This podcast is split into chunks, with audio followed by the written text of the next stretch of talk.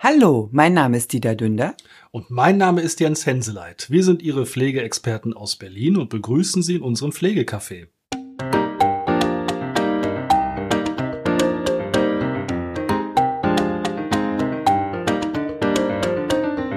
Hallo und herzlich willkommen zu unserem Pflegecafé. Schön, dass Sie uns wieder Ihr Gehör schenken.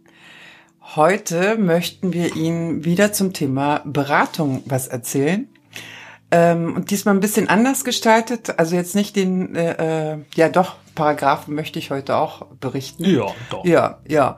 Ähm, es geht um Beratungsstellen, die unabhängigen Beratungsstellen nach dem Paragraph 37 Absatz 7 im SGB 11. Ja, wir möchten, möchten heute einmal über diese unabhängigen Beratungsstellen reden, weil wir mehrfach darauf angesprochen wurden und gefragt wurden, naja, wir reden immer so von diesen unabhängigen Beratungsstellen und im Internet findet man so wenig darüber. Und da haben wir uns mal äh, damit äh, beschäftigt, weil uns selber fällt das ja meistens gar nicht so auf, wobei es einige Punkte gibt, die wir noch ansprechen werden, die uns schon sehr auffallen. Aber es ist tatsächlich so, wie wir es ja schon öfters gesagt haben, dass wir so häufig unter den Tisch fallen und nirgendwo auftauchen.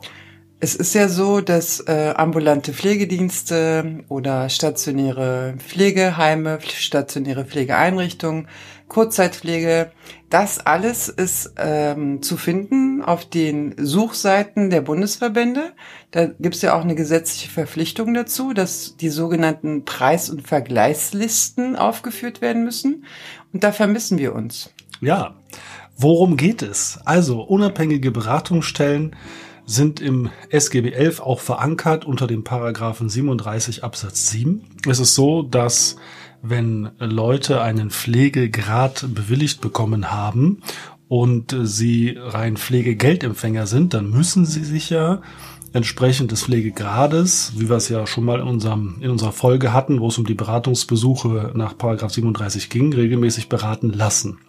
Vorwiegend sollen das Pflegedienste machen, aber es können eben auch unabhängige Beratungsstellen durchführen, die eine pflegefachliche Kompetenz nachweisen können, also eine pflegefachliche Ausbildung, was viele haben. Und es gibt relativ viele unabhängige Beratungsstellen, die eben diesen gesetzlichen Auftrag erfüllen, die aber nirgendwo auftauchen. Und zwar ist es ja so, dass äh, ambulante Pflegedienste diese Beratungsbesuche durchführen können zum Teil auch Konstellation der Pflegeberater aus den Pflegestützpunkten. Ich weiß aber aus meiner eigenen Praxiserfahrung, dass sie maßlos überfordert sind, weil sie die eigentlichen Leistungen der Pflege äh, noch nicht mal schaffen aufgrund der mangelnden Pflegefachkräfte. Und diese Beratungsleistung, die fällt sozusagen ähm, weg.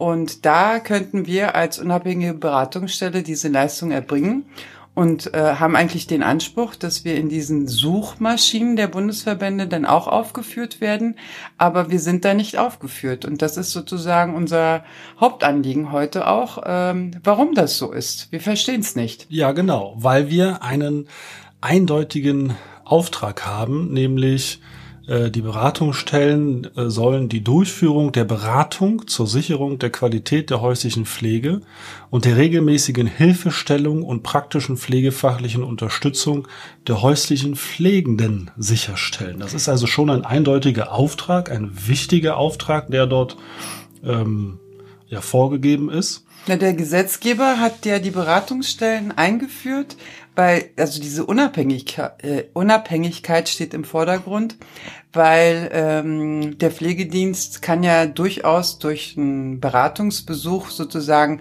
weitere Leistungen generieren. Das fällt bei den Beratungsstellen weg, weil die mhm. lediglich diese Beratung nur durchführen und dann hinterher kein Pflegevertrag sozusagen unterschrieben äh, ähm, wird. Deswegen wurde diese Instanz eingeführt und das ist im äh, Gesetz ab, also in einem extra Absatz noch dezidiert aufgeführt.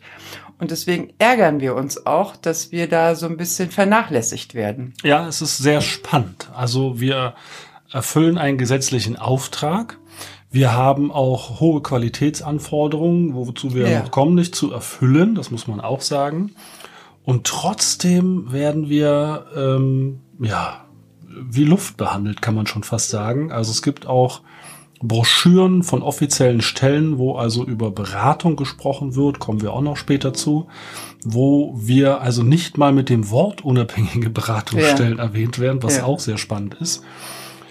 Und deswegen haben wir uns gedacht, weil wir eben so oft gefragt werden, was denn diese unabhängigen Beratungsstellen sind und so weiter, machen wir heute diesen Podcast darüber, erzählen jetzt ein bisschen, was wir dann eigentlich in diesen Beratungsbesuchen machen. Also wir fassen quasi diesen 37.7 Podcast nochmal ganz kurz zusammen und wollen dann einmal über diese Problematik sprechen, die eigentlich dahinter steht, warum wir nirgendwo auftauchen. Ja, also ich kenne es aus meiner Pflegeberatungszeit, damals im Pflegestützpunkt, dass äh, gerade zum Jahresende oder zum Quartals- bzw. Halbjahrswechsel, wo diese Beratungsbesuche durchgeführt werden mussten, die Versicherten ganz panisch angerufen haben, mhm. oje, oje, die Pflegekasse möchte mein Geld kürzen, weil ich den Beratungsbesuch noch nicht erledigt habe, geben Sie mir doch Adressen. Und die Praxis sieht so aus, also wenn der Versicherte dann in der Pflegekasse anruft, greifen die Pflegekassenmitarbeiter auf die ähm, auf diese Suchmaschinen der jeweiligen Kassen beziehungsweise Bundesverbände und geben eine Liste raus von ambulanten Pflegediensten.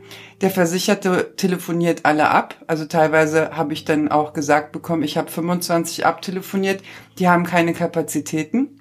Da wäre es doch hilfreich, wenn die unabhängigen Beratungsstellen da auch aufgeführt wären. Dann könnte man die nämlich äh, anrufen und die haben entsprechend Kapazitäten, weil sie halt keine Pflege durchführen, sondern nur Beratungsleistungen durchführen. Ja, genau. Wir haben das ja zurzeit in der aktuellen Situation ganz massivst, dass eben äh, die Pflegebedürftigen und die Angehörigen extreme Probleme haben, so eine Beratung überhaupt in Anspruch zu nehmen. Also die Verpflichtung ne, war ja lange Zeit ausgesetzt, jetzt ist sie wieder da, kann auch telefonisch durchgeführt werden und äh, mit Videogesprächen. Äh, Nichtsdestotrotz muss man ja jemanden finden, der es erbringt. Und äh, auch Versicherte, die wir selber betreuen, äh, also neu betreuen, erzählen uns, dass wir, was ich was, die x Nummer sind, die sie angerufen haben mhm. und heilfroh sind, dass sie jemanden gefunden haben. Und wir haben tatsächlich auch welche, wo die Pflegedienste gesagt haben, sie machen das nicht mehr, weil sie einfach keine Kapazitäten mehr dafür frei haben.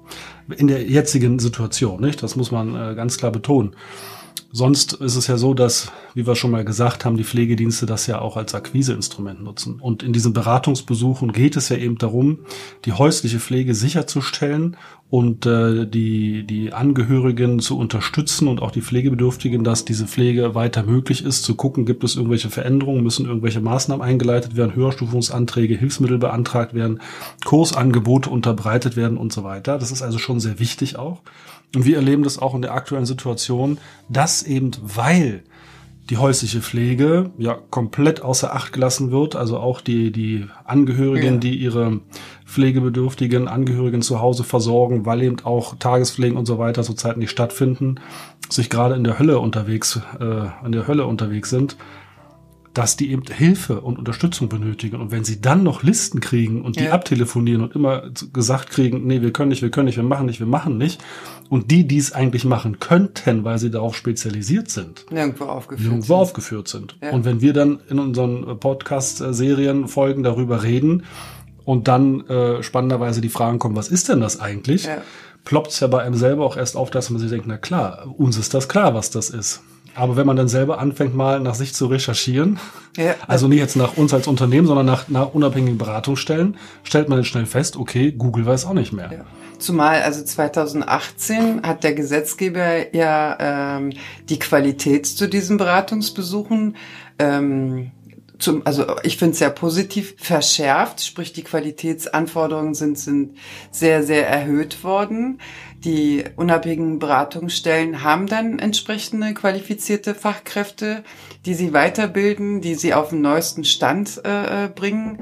Und ja, wir werden nirgendwo aufgeführt. Ja, und es ist total spannend. Ich muss das äh, zitieren äh, aus einer ganz aktuellen Broschüre, die den Titel trägt Beratung zur Pflege, was man wissen sollte und was man erwarten kann. Wird dann also und ich kann das ruhig sagen, das ist eine Broschüre vom ZQP, also vom Zentrum für Qualität äh, in der Pflege, die sich also gerade mit solchen Themen auch befassen. Da steht ja, und ich zitiere wortwörtlich, Information und Beratung zur Pflege bieten zum Beispiel Pflegekassen, Pflegestützpunkte, Kompass private Pflegeberatung, ambulante Pflegedienste, kommunale Stellen und Einrichtungen der Wohlfahrtspflege an. Und wo sind die Beratungsstellen? Und wo sind die unabhängigen Beratungsstellen? Genau, das ist die Frage. Wenn selbst eine Institution, die sich ja auf oberster Ebene damit befasst, uns nirgendwo aufführt, obwohl wir im Gesetz verankert sind und einen Auftrag erfüllen, äh, ist das schon, also finde ich das sehr, sehr komisch, sehr komisch. Also ich blick auch nicht durch, warum das so ist und raff's auch nicht. Und also man kann es ja mal sagen, also wir bei uns zum Beispiel in, in unserem Unternehmen, wir betreuen nicht Hunderte, wir betreuen Tausende. Hm. Ja, Pflegebedürftige, Tausende. Und es sind so viele, die da draußen unterwegs sind, die arge Probleme haben, Unterstützung zu kriegen. Und wenn dann die Stellen eben, und ich kenne ganz viele Kollegen, die auf dem gleichen Gebiet unterwegs sind, die berichten, man äh, nimmt er mal dann Kontakt auf und fragt ja. nach, wie es dann bei denen ist, die berichten das Gleiche. Dass die eben auch immer wieder gesagt kriegen, Mensch, zum Glück habe ich sie endlich gefunden. Ja, ich habe schon so viele von ihnen äh, vorher angerufen und also ambulante Pflegedienste und ja. keiner hat gesagt, also alle wollen sie nicht. Jetzt habe ich sie hier endlich und wir haben Kunden, die betreuen wir seit zehn Jahren. Also ich kenne es halt auch von äh, äh, Pflegestützpunkten als auch von Pflegekassen die sind froh, wenn sie dann irgendwie eine Beratungsstelle äh, kennen, was sie den Versicherten dann auch weitervermitteln können, weil auch ein Pflegekassenmitarbeiter findet uns nicht ohne weiteres. Ähm, der greift ja im Grunde genommen auf die Datenbank zurück, die äh, denen zur Verfügung gestellt werden und dort werden wir nirgendwo aufgeführt. Also ich kann es immer wieder ähm, wiederholen. Äh, es steht im Gesetz drin, die unabhängigen Beratungsstellen sind vom Gesetzgeber initiiert worden. Da steht ganz genau drin, äh, ähm, dass sie von den Landesverbänden zugelassen werden. Da steht drin, wie die Vergütung äh, hergestellt werden soll. Das, das, das ist sozusagen nicht irgendwie aus einer Empfehlung oder aus einer Richtlinie, sondern direkt im Gesetz verankert. Und wir haben schon den Anspruch, dass wir dann analog wie die anderen Dienstleister dann in diesen Vergleichslisten aufgeführt werden. Ja, es geht ja auch darum, dass die Leute eben äh, die haben ja ein Recht darauf, diese Beratung in Anspruch zu nehmen, weil sie es ja auch müssen. Sie so, müssen es, genau. Müssen's. Das ist doch das Paradoxe. Das ist der Punkt, genau. Die, die Pflegekasse ähm, mahnt sozusagen an, wenn du die Beratungsleistung nicht durchführst, kann es sein, dass wir dein Pflegegeld anteilig kürzen. Und dann gibt's aber keine Möglichkeit, den Menschen da die äh, richtige Beratungsstelle an die Seite zu geben. Ja, weil, wie gesagt, die Pflegedienste absolut nachvollziehbar, dass die gerade äh, seit letztem Jahr sagen, also ganz ehrlich, wir haben andere Sorgen zurzeit, ja. die müssen ihre personellen Ressourcen zusammenhalten und können die nicht noch für, für Beratung bei draufgehen lassen, wenn man es mal so ganz böse sagt. Ja, es ist absolut nachvollziehbar. Und auch die Pflegestützpunkte, die äh, ja auch in dieser Situation zurzeit alle auf Sparflamme unterwegs ja. sind, ähm, auch da finde ich es total spannend, wenn wir da zu Pflegestützpunkten Kontakt aufnehmen und uns vorstellen und sagen, wer wir sind, ähm, kann man dieses Fragezeichen im Kopf richtig ja. sehen und äh, es wird dann auch, wir werden auch eingeladen und dann wird tatsächlich gefragt, was machen Sie denn eigentlich mhm. genau? Wer sind Sie denn? Und wenn man denen dann erklärt, auf welcher gesetzlichen Grundlage wir unterwegs sind, sind die völlig erstaunt, weil denen das auch nicht bekannt ist. Das ist schon ganz spannend. Und ich meine, der Vorteil ist, und das ist in den Empfehlungen äh, zu der, äh, zu der Qualität der Beratung auch aufgeführt, dass nach Möglichkeit immer die gleiche Person vor Ort sein soll, ja. die die Beratung durchführt, damit man auch diesen Verlauf der Pflegebedürftigkeit, des Hilfebedarfs dann auch schneller erkennen kann, als wie jedes Mal von vorne anzufangen. Das können die wenigsten Pflegedienste sicherstellen, weil da halt auch eine ganz große Fluktuation des Personals da ist. Und das ist bei den unabhängigen Beratungsstellen äh, nicht der Fall, so dass dann auch gewährleistet werden kann, dass immer die gleiche Person dann auch vor Ort ist und dann die Beratung durchführt. Ja, und das ist wichtig. Also wir hatten das ja auch schon mal erwähnt, ne, dass eben, wenn man über mehrere Jahre dann Personen kennenlernt, dann weiß man, was schon initiiert wurde. Man weiß, was die möchten, was sie nicht möchten, kann ganz anders agieren. Ja. ja. Und äh, natürlich haben wir es bei uns auch, wenn jemand krank wird und so weiter. Das sind so äh, die üblichen Wehwehchen. Nichtsdestotrotz baut sich ein vertrautes Verhältnis auf. Die Leute wissen, wer kommt, wie man auch selber funktioniert und was man im Petto hat und in welchem Netzwerk man unterwegs ist. Und das ist schon in so einer Situation extrem wichtig, weil Pflege ist kein Pappenstiel. Das ist nicht irgendwas, was man mal so eben nebenbei macht, sondern das kann wirklich bei vielen, viele pflegende Angehörige können das bestätigen.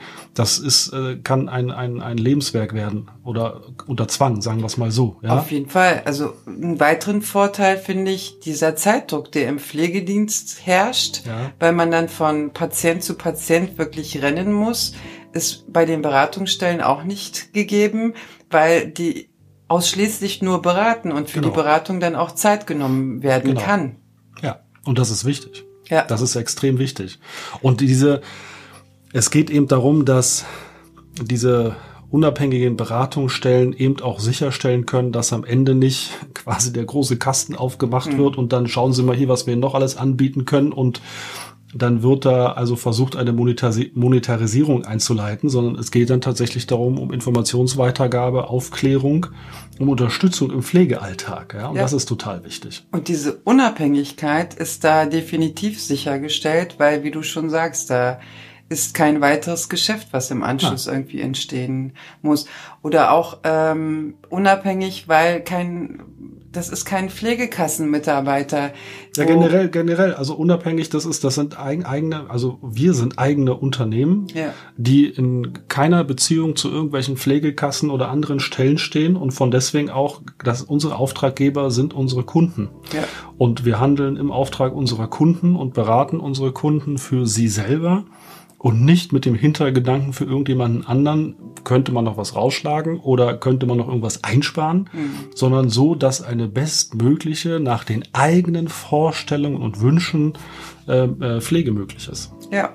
Nach also, den eigenen Wünschen und Vorstellungen. Das ist extrem wichtig. Und deswegen ist es umso wichtiger, dass diese unabhängigen Beratungsstellen endlich in diese Datenbanken aufgenommen werden, dass endlich kommuniziert wird, dass sie existent sind, damit eben den Leuten, denen es zusteht und die diese Beratung in Anspruch nehmen müssen, eine Möglichkeit haben, sie auch in Anspruch nehmen zu müssen und nicht am Jahresende jedes Mal aus allen Wolken fallen, wenn sie dann von der Kasse angeschrieben werden, dass ihnen das Pflegegeld hälftig gekürzt wird, wenn sie nicht jetzt und so fort.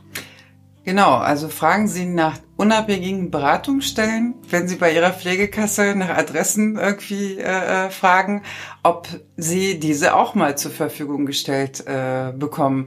Vielleicht schaffen wir es ja von beiden Seiten. Also wir sind da definitiv am Ball und ähm, recherchieren, was da die Gründe sind, warum wir da immer noch nicht aufgeführt werden. Wenn Sie das machen, ist das natürlich auch unterstützend für uns beide. Genau, also wir werden da auch auf jeden Fall, das wird irgendwann mal in der Zukunft eine weitere Folge geben. Wir halten Sie da auf jeden Fall auf dem Laufenden. Das ist, wir machen da eine Podcast-Serie draus, so lange bis wir da auftauchen. Auf jeden Fall. Ja, wir machen das ja alles ganz nett. Das ist, man muss einfach nur mal diese Frage öffentlich in den Raum stellen, warum das so ist. Vielleicht hört ja mal jemand vom ZQP zu, die können uns ja mal antworten, was sie dazu sagen oder auch vom VDEK oder von wen auch immer. Wir sind da ja gerne äh, auch mal sehr daran interessiert, so ein Interviewpartner. Ja. Dazu zu, ja. zu hören, wie die andere Seite ja, das sieht. Ja, herzlich willkommen. Also definitiv. Wir sind da für Gespräche offen. Ja. In diesem Sinne genug gebubbelt? Ja, wir, nein, wir bubbeln nicht. Wir stellen, wir stellen konkrete Fragen in den Raum. Und wir wurden ja gefragt, ja. was sind wir und warum ja. tauchen wir nirgendwo auf? Und wenn wir nicht so oft gefragt wurden, dann hätten wir uns ja, also klar ist uns bewusst, dass wir stiefmütterlich äh, geführt werden. Aber mir war persönlich auch nicht so bewusst, dass wir tatsächlich so nirgendwo auftauchen. Also mich ärgert's, weil wir einen gesetzlichen Auftrag erfüllen. Also wir, wir erfüllen einen gesetzlichen Auftrag und, und äh, tragen zu, zu diesem Gesamtgesellschaft gesellschaftlichen, äh, zu der gesamtgesellschaftlichen Verantwortung bei und werden nicht erwähnt. Das ärgert mich schon ein bisschen. Nein, ich ärgere mich nicht mehr. Ich habe keine Haare mehr. da kann nichts mehr ausfallen. Das, ich, äh, ich bin da äh, selber erstaunt drüber, dass äh, es tatsächlich so ist, wie es ist. Aber die Frage ist damit beantwortet, was sind ja. unabhängige Beratungsstellen, wo kommen die her und warum findet man die nicht? Ja die Frage bleibt offen. Die können wir Ihnen hoffentlich bald beantworten. Können wir Ihnen nur damit beantworten, weil wir eben in den Listen nicht geführt werden. Warum das so ist, das wissen wir auch nicht. Ja, in diesem Sinne. Bleiben Sie gesund, haben Sie eine schöne Woche. Bis nächste Woche. Wir freuen uns auf ein Wiederhören. Ja. Tschüss. Tschüss.